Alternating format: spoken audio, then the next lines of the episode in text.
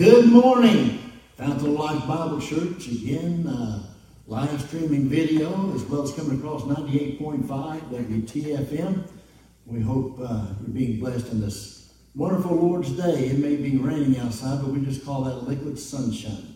Uh, I have an opening passage of scripture I'd like to share with you here. It's taken from Acts chapter 4. Neither is there salvation in any other, but there is none other name under heaven given among men whereby we must be saved. Now, when they saw the boldness of Peter and John and perceived that they were unlearned and ignorant men, they marveled and they took knowledge of them that they had been with Jesus. You cannot come in contact with the living Lord Jesus Christ if it doesn't change you.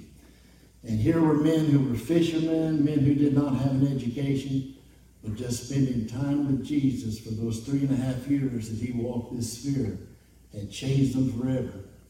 Our prayer request this morning Kim Penix, Murph, Pam Smith, Nancy Johnson, Angie Grissom, Jacob Slagle, Jack Shipley, Chuck Richardson, Randy Jones, Jackie Timon, and Morris and Carolyn White.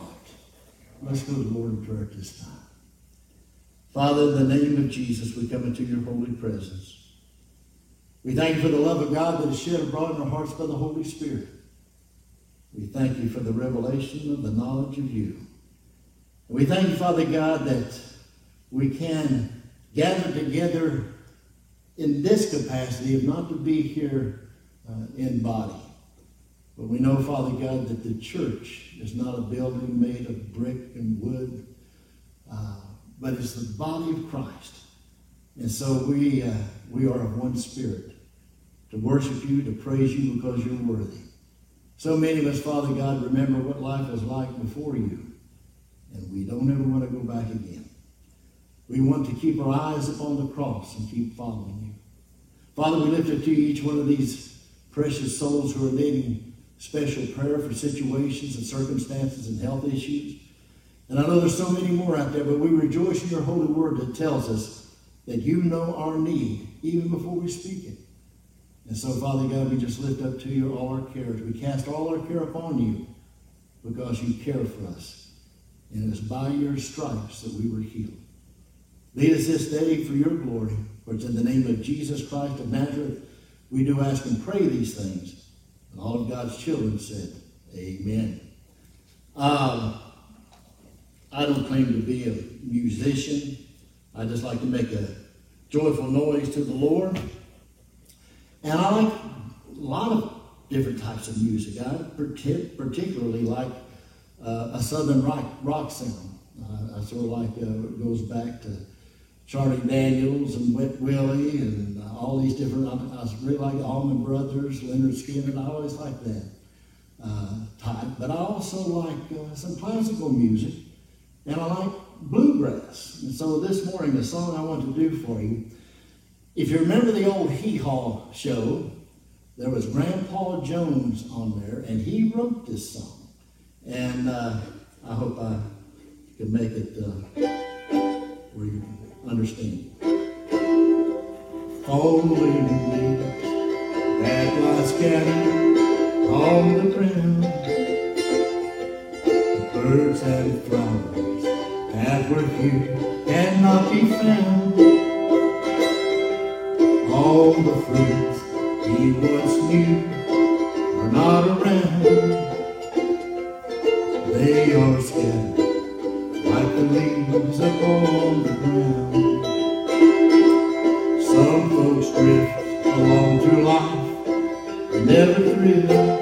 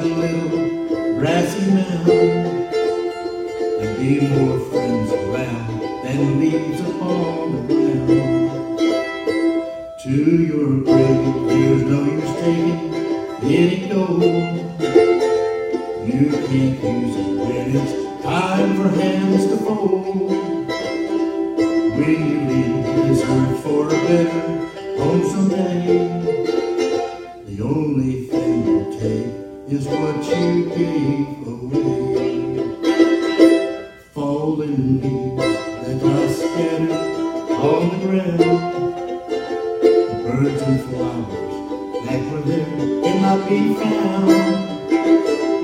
All the friends that he once knew are not around. They are scattered like the leaves upon the ground. Uh, there's a lot of great bluegrass artists in this area, and uh, my sister, some of you may know her, Linda Laws. Uh, she plays with a group, sings a lot of different places. And my sister Donna, she uh, had opened for the travel with the Bellamy Brothers and uh, opened up for a lot of different artists, uh, Conway Twitty and such, and had a contract offered to her by RCA. In other words, just real proud of her. So my sister's got all this talent, and I'm, well, I'm me. I want to, this song I want to do for you now. Um, I want to tell you a little bit about the author. He came to know Jesus Christ as his Lord and Savior, and uh, he ran an overhead crane in Bethlehem Steel, which back then was a terrible and hard place to work. In fact, it was one of these big, huge cranes that run on a track that has a big magnet uh, that moves big coils of steel. He came to know Jesus as Lord and Savior, and he was excited about it. And one day he was up in that crane, and he was still smoking at that time. He smoked a pipe. And he said, Lord, I, I want more of you. And he took that pipe and broke it. And he said there was such a flood of joy that came into him. And he grabbed an envelope and he wrote this song. Where art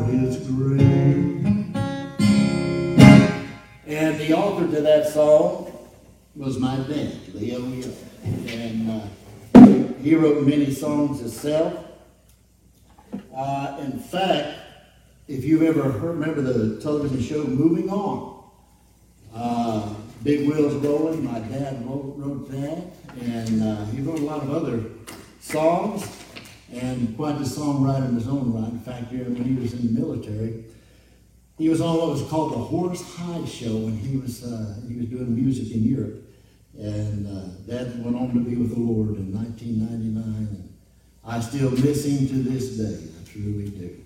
Well, I want to get to the Word. Let me move this little pulpit out of the way here, if I may. And uh, passage of Scripture I'm going to open with, if I can get to it here is taken from Matthew.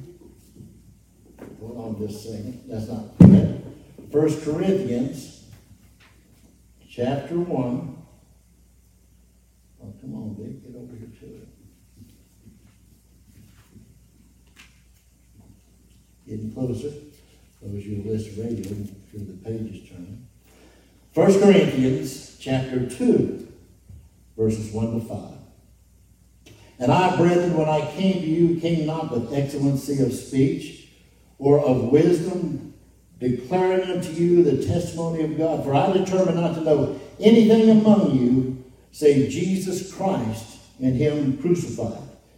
And I was with you in weakness and in fear and in much trembling. And my speech and my preaching was not with enticing words of man's wisdom, but in demonstration of the Spirit and power, that your faith should not stand in the wisdom of men, but in the power of God. Let us pray. Father, we thank you so very much for your holy, inspired, inerrant, infallible Word of God from Genesis to Revelation. And Father, we ask that your word be hid in our heart that we might not sin against you. We ask that you bring all things to our remembrance that you have taught us. Let your word go forth and accomplish all that you send it forth to do. For these things we ask and pray in Jesus' precious name. And all of God's children said, Amen.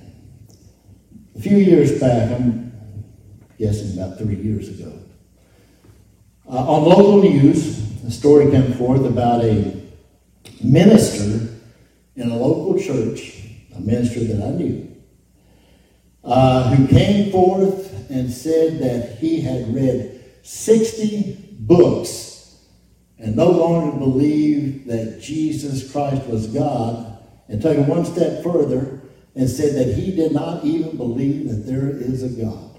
60 books he read. That just goes to show you that comic books are not all that good for intellectual advancement. Must have been comic books if he read 60 books he comes to, the conclusion that there is no God. Uh, 60 books, I've got more than that on just one shelf.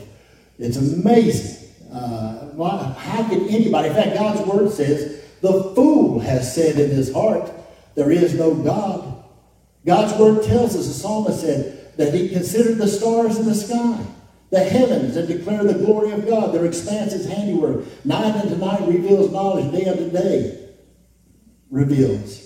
In other words, creation itself. In Romans, the first chapter, God's word clearly tells us that we can understand the Trinity just by the things that are made. And uh, how anybody could come forth, particularly somebody who had claimed to be a minister. And some people may say, well, that just goes to show you that you can get saved and turn around and lose your, your salvation. No, that does not prove that. Now, I'm not trying to, to teach to you uh, uh, once in grace, always in grace. That's not in the Bible. I am teaching and want to teach you what's called the perseverance of the saints.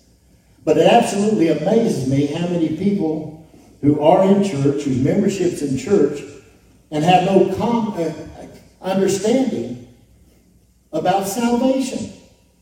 There are so many people who still think, well, you know, hopefully my good outweighs my bad and I'll get into heaven. Let me tell you something. If you're counting on your good works to get you into heaven, you're going to split hell wide open. I'm just being honest with you. You can't be good enough to earn salvation, and you cannot be good enough to keep salvation. We're going, to, we're going to refer to some scriptures here in a little bit, and hopefully, if you don't have your Bible with you, you can write these, these references down. As never before, Christianity is being attacked. If you get a chance, there's a book called The Dark Agenda written by David Horowitz. Brilliant man, a scholar, and intellect. He was an atheist, and he finally had to, uh, his studies and such, he came to the conclusion that atheism uh, just, doesn't, just does not hold water. And in his book, and also you can check this out in, in other various other sources, back in uh, 99, uh, when I was accepted at the University of Oxford, uh, at Oxford you have different colleges within the college. Uh, the Balliol College, you, you, you, had different ones. The one, the college that I was uh, a student at was called Christ Church. And uh, at the time, there were many well known scholars at Oxford, as there always has been. But one of the most uh, that they were proud of was a man by the name of Richard Dawkins. Richard Dawkins wrote a number of books literally attacking Christianity. Uh, in, in, fact, one of his books, uh, uh, The God Confusion, uh, and he literally would attack Christianity. It wasn't so much that he claimed to be an atheist, he wanted to attack Christianity. And here in the United States, uh, a man who died not that many long years ago, called Christopher Hitchens. Christopher Hitchens and Richard Dawkins, two famous atheists, uh, and as well as they were reading works by Bertrand Russell, uh, people like this, who did not have any faith in God. They don't want to, they don't even want to be called. In fact, Christopher Hitchens didn't even want to be called an atheist. He wanted to be called an anti-theist. In other words, atheist just means you don't believe in God. He wanted to make it clear he was anti-theist. Theism or theo means God. He wanted to let it be known that he wanted to attack God, the existence of God. We know that there was uh, William Templeton who had been a friend of Billy Graham that Billy Graham was, at the time, Billy Graham was his best friend. And all of a sudden, he stopped preaching, became an atheist. He too wrote many books uh, trying to prove the case that there wasn't, wasn't a God. And he based the reason why he came to that conclusion was because of a cover on Life magazine where it showed a woman in Africa holding her dead baby looking up to the sky. And on the caption of the magazine, it said all she wanted was rain. And he got it in his mind if there is a God and that God is good, how could he allow that to happen? So he came to the conclusion there couldn't be a God if he would allow bad things like that to happen. Let me tell you something. We sang the old hymn, This is my Father's world, but it's the devil's by squatters' rights. There's only two powers in the world the Lord God Almighty or the devil. Now, God gave mankind the blessedness, the wonder, the glory to inhabit this earth. It was perfect. There was no problem. But as God says, wherefore, as by one man sin entered the world, and death by sin, and death has passed upon all men because all have sinned. We see in Romans, the eighth chapter, God's word says, even the earth moans and groans, waiting for the day of redemption the, the effects of man's sin has even corrupted. That's why we have tsunamis and tornadoes and, and all these things. It's a result of the infection of sin in creation. That's why you see a beautiful rose, you go to pick it and you'll cut your finger on a thorn. You see, these things are not God's fault. We, he gave us perfection and we gave it to the devil. You say, well, I didn't. I went down. Let me tell you something. When it comes to Adam and Eve, it's, it's, it's called representative government. What they did, you and your spouse would have done exactly the same. And so what happened to them? We are dealing with the effects of it. And, and just because there are bad things that happen in the world, we need to realize that not everything that bad happens doesn't have, perhaps in God's mind, a good outcome. We know in Romans 28, 8, 28 tells us, all things, not just the pleasant things, but all things work together for good to those who love the Lord and who are the called according to his purpose. Uh, I know that uh, uh, Rick Warren out in California at Saddleback Church, I have visited his church, he uh, became very famous by his purpose driven books. And I've, I've, read the books, and uh, there's some good points in.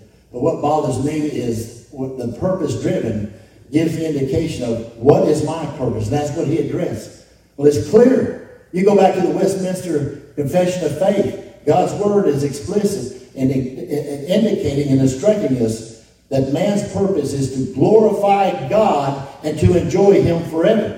We have to realize that God, when we yield our heart and mind and soul to the Lord God Almighty, He places us geographically in the world where He wants us. He, he places us in a, in a, a time warp that He would have us in, a time space continuum where He would have us. We know that from Acts 17. Before the foundation of the world, God had determined when and where you would live on this planet. You see, He even knows the tiniest bird that falls to the ground. He knows God's word says when we sit down, when we stand up. He knows our thoughts are far off. God's word also tells us that My people are destroyed for lack of knowledge. There are large denominations, cults, if you will, that teach a dangerous and erroneous salvation. You see, I believe the Bible, from Genesis to Revelation, is the inspired, inerrant, and infallible Word of God. Thomas Jefferson, even though he was a deist, said somebody doesn't know the Bible is not a, a well-rounded, educated person. But you take you take Richard Dawkins, and he literally will has, has written that Christians are dumb. They are stupid. This is where Bill Maher gets a lot of his his uh, quotes and such. We, we see Christopher Hitchens think that the stupidest people in the world, antiquated, out of reality, out of touch, are Christians. You see, they are literally, as God's word tells us, 2 Corinthians 4 4. The God of this world, that's the devil, the God of this world has blinded their minds lest they should see. I've seen five little five-year-old little kids who clearly understood salvation. And I have seen geniuses at Oxford who could not comprehend salvation. You know why? Because it was not given to them of the Lord. Now, I, I feel it very important that at this day and time, with all the things that are going on in the world, you know, every day we turn on the news, we have so many things that are just scaring the daylights out of us. Uh, I listened this morning that uh, two major uh, Smithfield and Tyson meat packing companies have shut down. Farmers can't get their livestock to market, and there may be a meat shortage. This will, will perhaps have a, a domino effect on so many other areas of food. These things scaring people to death. The suicide rate going up. People are depression skyrocketing. And so a lot of people now are taking a second look at eternity. Now, this whole situation, just like here at the church, uh, our sanctuary will seat over 800 people. We do two services, not that we have that many people each service by no stretch. We have, but uh, not, not regularly. And here, within the last few years, most evangelical churches have been slowly dying. And because of this situation that's going on now, more and more people are a little bit more interested in God and events and situations. And even though we can't meet in this sanctuary by uh, live streaming video, by radio, we are reaching more people now than we were able to reach here in this sanctuary. Now, I want to come back to the sanctuary. I want to have our beautiful, wonderful, talented praise team to do the music. I can't wait. It'll be glorious. We'll have a great time celebration in the Lord. But I also see the fact that the Word of God is getting out to people who would not normally be sitting here. Now, again, as uh, William Templeton and as Dawkins and Hitchens and all them will, will use the basis of because there is evil and cruelty in the world, that's why there is no God. Let's look at that statement just a moment. You take Christopher Hitchens, and he said because of, of the evilness of the what's bad in the world. In fact, I'd recommend to you another book called The Case for Faith, written by Lee Strobel. And to, to have somebody come up to you and say, if there is if there is a God in this world, why does he allow bad things to happen to children, to people, to the innocent people? Well, that very statement presupposes that there is some reference to what we would call good. Uh, for example, again, uh, make reference again to Oxford. The way my wife and I would get around over there, you'd, you'd have these bus tickets that you'd buy, and different ones, different colored uh, lines. You would just stand there and here within a minute or two, bus come along, you get off, you get on, but uh, they, the bus would be so crowded, people would be hanging on uh, the bars and the straps, uh, they couldn't get a seat. Take, for example, if I were, I got on the bus and I was standing there holding on to the bar because there was no place to sit, and all of a sudden this college professor sees that there is a place that is vacant because somebody got up. If all of a sudden I jumped in front of him and I sit down in that spot, he would holler, Hey, wait a minute, that's not fair. Well, what does he base that on? What does he base what is fair and what is not fair? I like what C.S. Lewis said. Ontologically, that's one of those $10 words. Every people in the world, whether remote, whether isolated, maybe never reached, by civilization, every people have some concept and understanding of what is right and what is wrong. You say, but wait a minute, Vic, what about uh, uh, an African chief who may have 20 wives? Yeah, but he can't have any wife he wants. Why? Because everybody knows there is a limit to this, this is acceptable, that is acceptable. How does every human being have that that have not been? Now, Richard Dawkins came up with a term, we see a lot on social media, meme. He's actually the one to come up with a meme, which is something that is propagated because of interaction with other people. Yet there are tribes of people never been had any interaction that still have an understanding of right and wrong, acceptable and unacceptable. Where can that come from? So the person that says that is wrong when somebody starves or something like that happens, which we would all agree is terrible. They're pre- presupposing, presupposition that there is some reference of a higher good. Now, back in the 11th century, a man by the name of M. Anselm, A-N-S-E-L-M, Anselm of Canterbury, did some fantastic writings, and he did, he, he, he, he supported the belief in the Bible and Christianity, demonstrating, and I'll use the word teleological, or rational explanations to things and events in the Bible. And he even addressed this. Anselm even addressed this situation. He said, so everybody has an idea that there is something good that gives every man the understanding of a good. And if there is a good, then there is a higher good, an ultimate good. And he said that ultimate good is called God. And so to, to use the argument because there is bad in the world that couldn't be a God is actually contradict yourself to proving just because of your understanding that there is a just and holy God. Now, there are a lot of denominations and situations that uh, teach various ways of salvation. Supposedly, Protestant, even called evangelical churches that uh, teach how to be saved.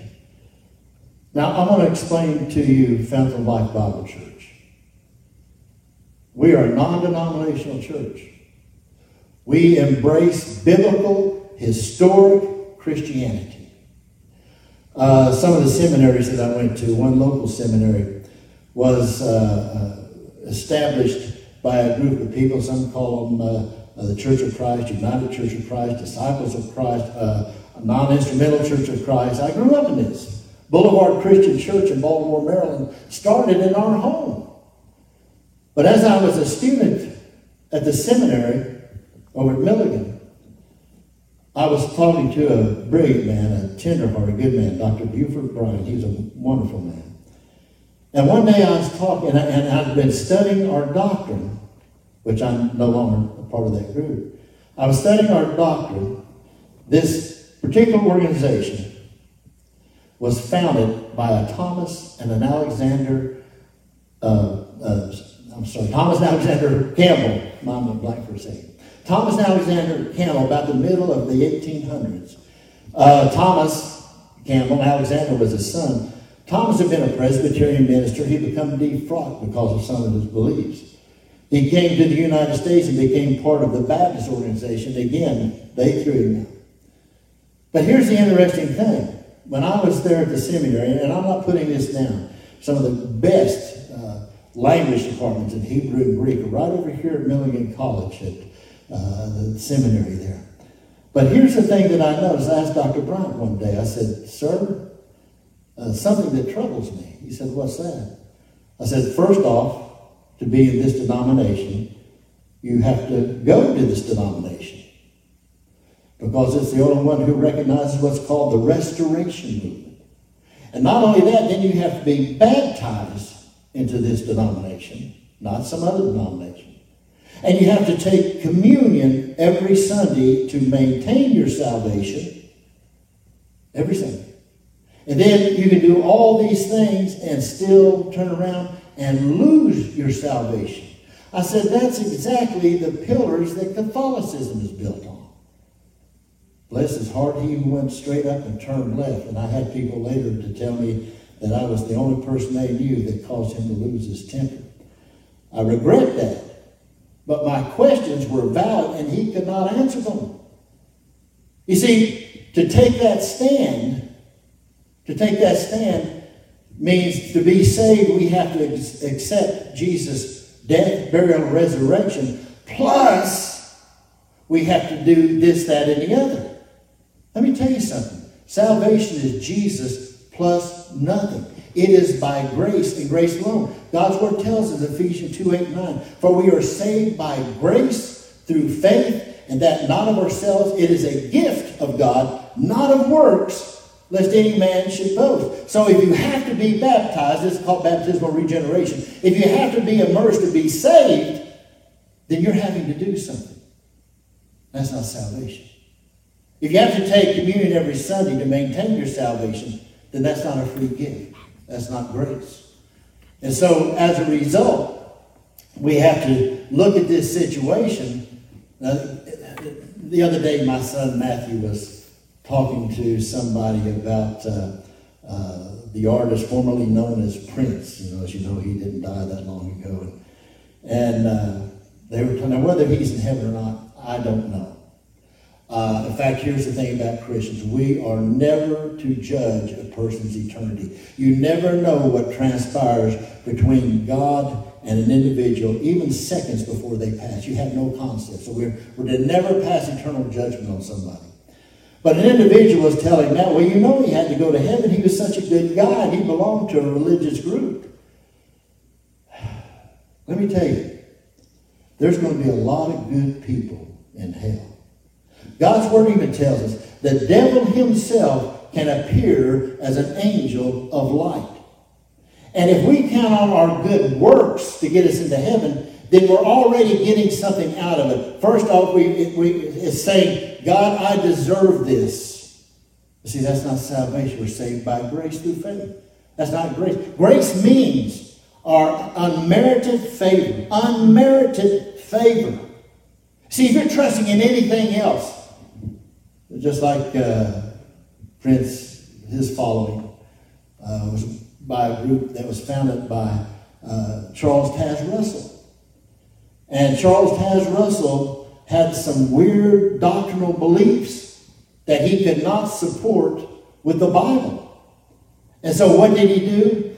He wrote his own Bible. He took the Bible and rewrote certain passages to make it fit called a New World Translation, to make it fit to his agenda. For example, in John, the first chapter, God's Word says, In the beginning was the Word, and the Word was God, and the Word, uh, the, in the beginning was the Word, and the Word dwelt with God, and the Word was God. In the New World Translation, it says, And the Word was a God, little g. So he has, in other words, Jesus was not considered God incarnate. Oh, they considered him a good prophet. But he was not God incarnate. Now, let me explain something to you.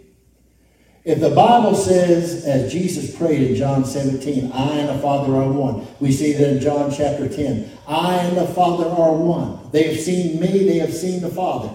Time and again, Jesus is letting us know. When he was, he was brought on trial, as we looked at on Easter, and, and, and he was asked by the Sanhedrin, Are you the Son of God? Are you the child of God? Are you the Messiah? He said, It's as you said. There's no doubt about it. The Jews had no doubt whether Jesus was God incarnate. He, Jesus let them know, and that's why they killed him. But there are groups now who will try to say, take for example, uh, the followers of Joseph Smith.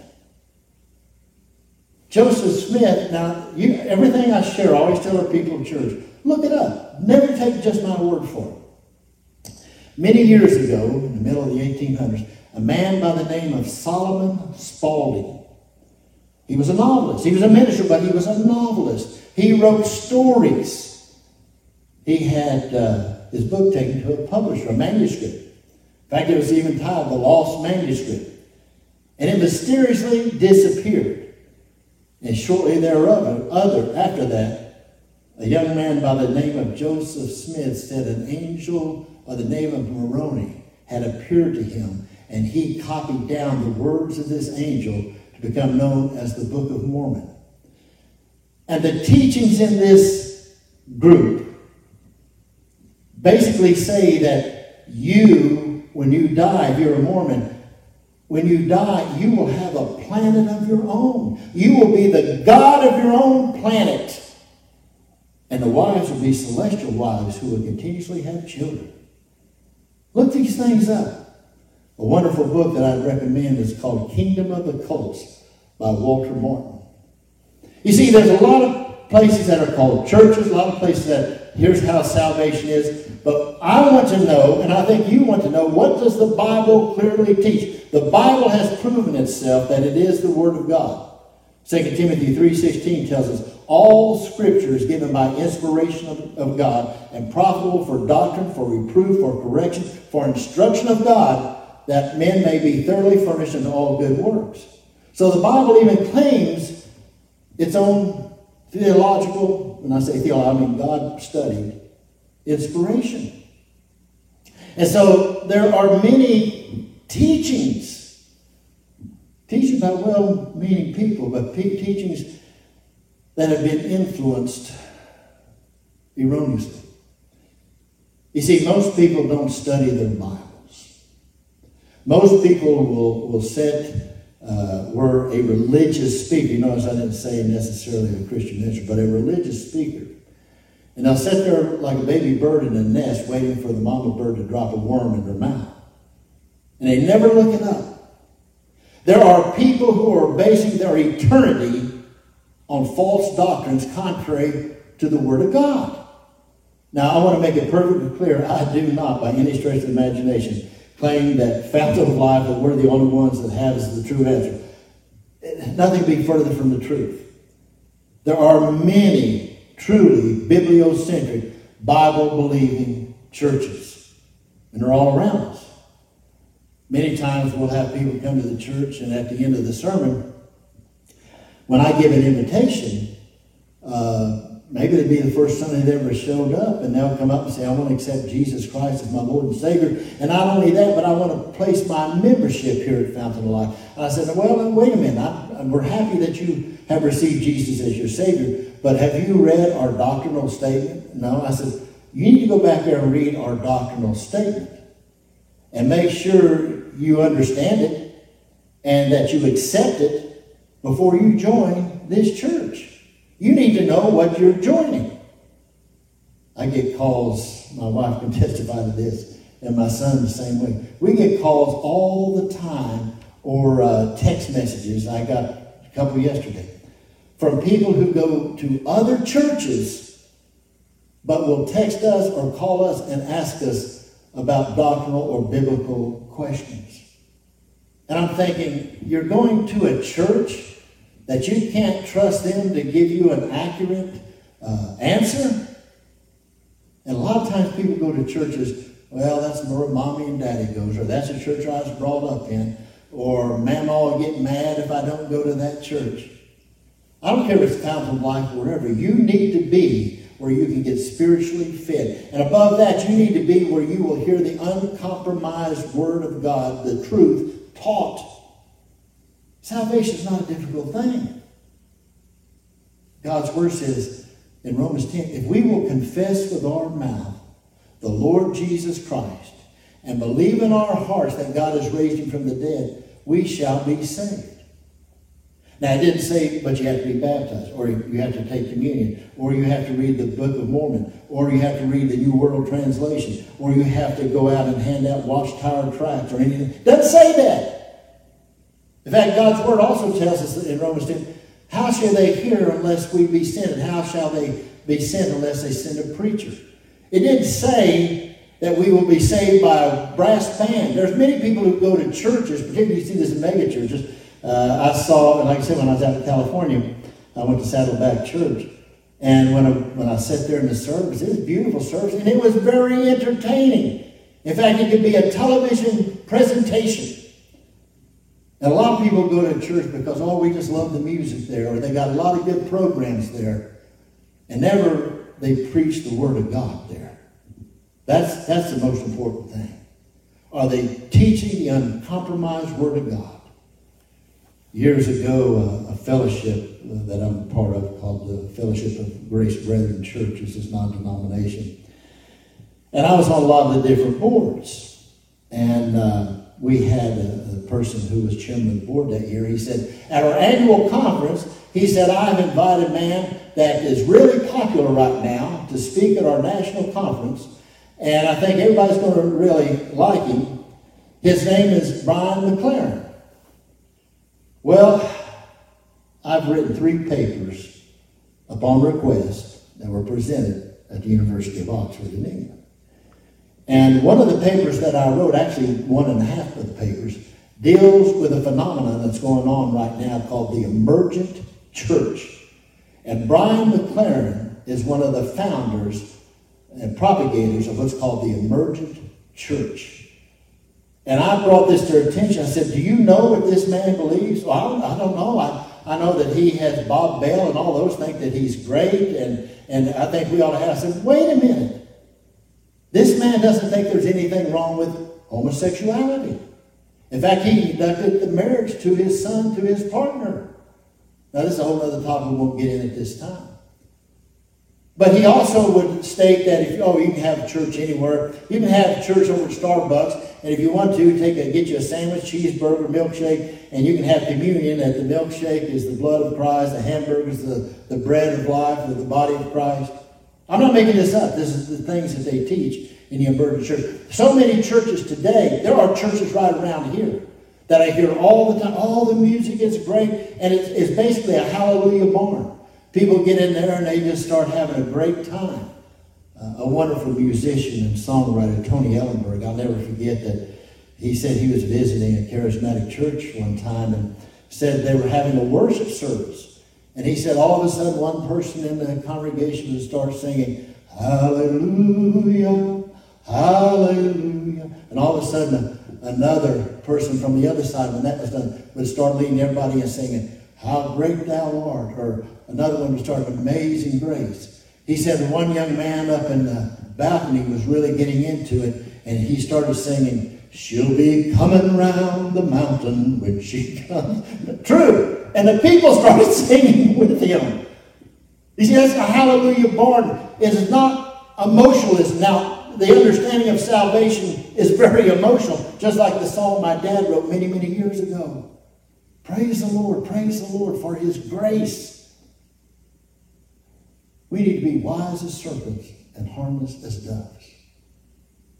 See, God's word tells us in Hebrew chapter 11, verse 6 No one can come unto me. Well, we see this in John 6, but particularly in Hebrews chapter 11, verse 6. God's word tells us that those who come to him must first believe that he is and that he is a rewarder of them that diligently seek him. We must believe that he is and that he is a rewarder of them that diligently seek him. You know, it makes you ask the question Are we saved the moment we pray the sinner's prayer, or has salvation been working before we get there? Salvation been working in us before we got there. You see, God's Word tells us in Ephesians first chapter, before the foundation of the world, the Lord knew us, and He called us. You see, you can't even have a desire for the Lord unless He has drawn you. John chapter 6, 65. Jesus said, No man can come unto me unless he is drawn by the Spirit. Now, I don't know, I don't know past judgment, but Christopher Hitchens, Dawkins, Richard Dawkins, Bernard Russell, Bill Maher, they don't understand it. It's foolishness to them. Remember? God's word says the fool has said in his heart there is no God. They don't understand it. They are blind to it. They're not interested. They don't want it. In fact, they want to attack it. They want to attack it. They asked uh, Christopher Hitchens one time about the time that uh, President Bush was talking about the axis of evil, which is Korea, Iraq, and Iran. They asked uh, Hitchens, said, what do you think is the axis of evil? And he said, Christianity, Judaism, and Islam. In other words, all religion, any kind of religion, was a real axis of evil. That's just, that is how much he has hated, despised, wanted to attack Christians. Why would you want to attack Christianity that only teaches good, that changes people's lives? But indeed, that's what, he, what they wanted to do to this day. To this day, there are so many liberals who will try to take the Lord out of everything. When it takes prayer out of school. You go to Washington, D.C., you go to the Visitor Center in Washington, D.C., they have tried to remove and strike any reference. For example, the motto of our government is In God We Trust. They tried to take that out and tried to put up there that our uh, motto is E pluribus unum, out of many come the one. And fortunately, some congressmen saw it and said, wait a minute, that's, that's erroneous. But they wanted to take anything away that was a reference to the Lord. You see, we're under attack. Christianity is under attack. But if you have a hunger and a desire to search out the Lord, then you're being drawn by the Holy Spirit. If you can hear of salvation and understand salvation, then you're being drawn by the Holy Spirit. I heard Phil Donahue say one time, he said, I do not like the song Amazing Grace. And he said, the reason I do not like the song Amazing Grace because it has a reference in there who has saved a wretch like me. He said, I know wretch. And I thought, more than you realize, buddy. More than you realize. You see, I've had a lot of people tell me, say, well, Vic, I don't want to come to the Lord because I'm in need right now. The only way you're going to come to the Lord is you know you need a Savior.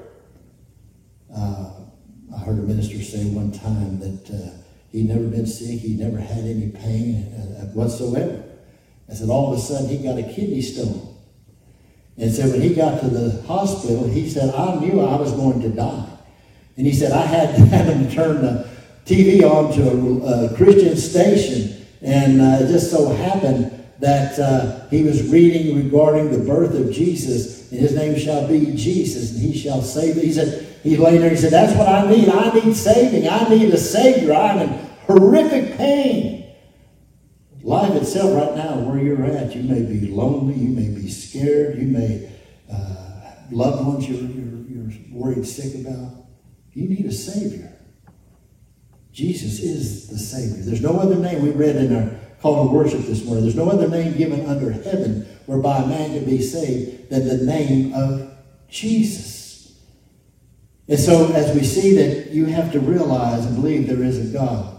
The heavens declare the glory of God, their expanse is handiwork. You see, we, we see that in Psalm 19. We, we have to believe that there is a God. Now, I wanted to go through uh, an account in Matthew chapter 13, verses 18 to 23. And I'm not going to go back and read it, but I encourage you to do so. I'll, I'll just, I'll just talk about it. Jesus is giving the parable of the seed and the sower. And he gives an illustration of four types of seed that is being planted. And at this time in the Middle East, they would do planting for for wheat different than we would imagine. They would basically broadcast it or throw it. In fact, one, uh, one author I had read about said that they literally put two sacks on each side of a donkey and cut a little hole in it and let the donkey walk up and down. Whether that's true or not, I don't know. But the farmer who had broadcast the wheat would throw it out. And the paths between the fields or the crop area where everybody walked would be so packed down and hard there'd be some of the seed that would fall on that packed ground. And as a result, uh, birds come by and get it and take it. It never even had a chance not even to begin to grow. And Jesus tells us the illustration here that that represents people who has no use for the Lord, who not are not interested in any shape, form, or fashion, don't even want to know it. Just I don't even want to talk about it.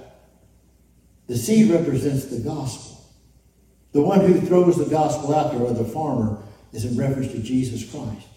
So the first illustration that he gives is the seed is thrown out and it fell on the packed or the hard ground, and the birds came and gobbled it up. Then he talks about the seed when it's broadcast like that, that there was some of the soil that would be perhaps between the rocks. and there would be a little depth of the soil, but below the little depth of the soil, there would actually be uh, the terra firma of the rock itself. And so the seed would take root just slightly because there was a soil that wasn't packed down like the other reference was. And because of the warm environment as such, all of a sudden the seed uh, is starting to grow. But all of a sudden there's not enough roots there to cause it to survive. And when the sun hits it, it'll wither away. That represents those Christians who hear the gospel and they think, man, this is the greatest thing since sliced bread. That's on Sunday morning when somebody drugged them to the front of the church. And then on Monday, they don't feel that way at all. They have heard it, they get excited about it, but they didn't embrace it. They didn't accept it. Then there is a seed that fell on the different ground, but also fell among the thorns. And so when the wheat started coming up and the thorns, because a lot of times when they would turn the soil over, they wouldn't pull up the thorns. They just roll the dirt over, but the thorns would come right back up. And the wheat that fell on the thorny ground would be choked out. And this represented people who heard the gospel, claimed to be saved, even walked in it a while, but because of the cares of this world, situation, circumstance, they turned their back on it. You remember I told you earlier about this local minister? I truly believe he was never saved to begin. And he not only turned his back on God, he joined an atheistic organization and even wrote a hymn, if you will, to atheism. He not only turned his back and say, I have questions. He not only turned his back on God, he turned his back and he became an anti-theist. Not just an atheist, but an anti-theist. Excuse me. I've had people say, oh, but he's still such a nice guy. Remember where I said the, the devil himself appears as an angel of light? God's word tells us be sober, be vigilant, because your adversary, the devil, walks about as a roaring lion seeking whom he may devour. Then the fourth and final seed fell on good soil. Does that mean that only people who are saved are good people? No. A lot of very bad people get saved. But the soil that fell, uh, the seed rather that fell on soil that was good and able to grow could take deep root and receive the moisture and grow and produce fruit.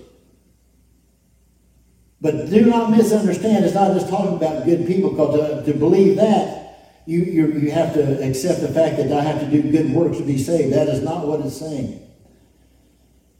There was a monk in the fourth century from the British Isles uh, that believed that everybody had a certain amount of good in them. And uh, his name was Pelagius. Now, there's in all of Christianity, as I'm starting to close here, I want to go over something with you. In all of evangelical Christianity, there are only three types of theology. Now, I know that's a bold statement. Three types of theology. One is Augustine, other is semi-Pelagianism, and, and the third is Pelagianism. Pelagius taught that there's enough good in everybody that you don't need Christ. As long as you do good works, as long as you do not try to sin, as long as you keep up with the social mores, you'll be saved. And there's the semi-Pelagians that says, well, we got to do good works. We have to be acceptable, but we still need God's grace. You see, that's no salvation at all. Salvation from beginning to end. God's word says that Jesus is the author and the finisher of our faith. From he began it, he'll end it. God's word tells us so very clearly in 1 Timothy, uh, first chapter 12. I know whom I have believed, and am persuaded that he is able to keep that which I have committed unto him against that day. And so we come to Augustinism because of the early church father Augustine. Brilliant man, brilliant mind. And Augustine uh, referred to Pelagius as a heretic because he's trying to prove that you can be saved apart from grace. God's word tells us time again, man's heart is desperately wicked. King David himself in Psalm 51 said, In sin did my mother conceive me. Original sin. And as a part of original sin, God's word says there's none righteous, no, not one. Salvation, as Augustine taught, is this. The Lord Jesus draws us. As Jesus said, no man comes into the Father but by me.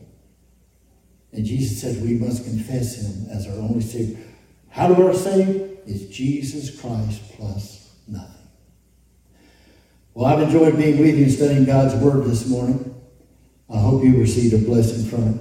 And never take just my word for it. You look these things up. They're easy to find. At this time, we have a, a song that I'd like to, for you to hear. It's a beautiful, beautiful song. God bless.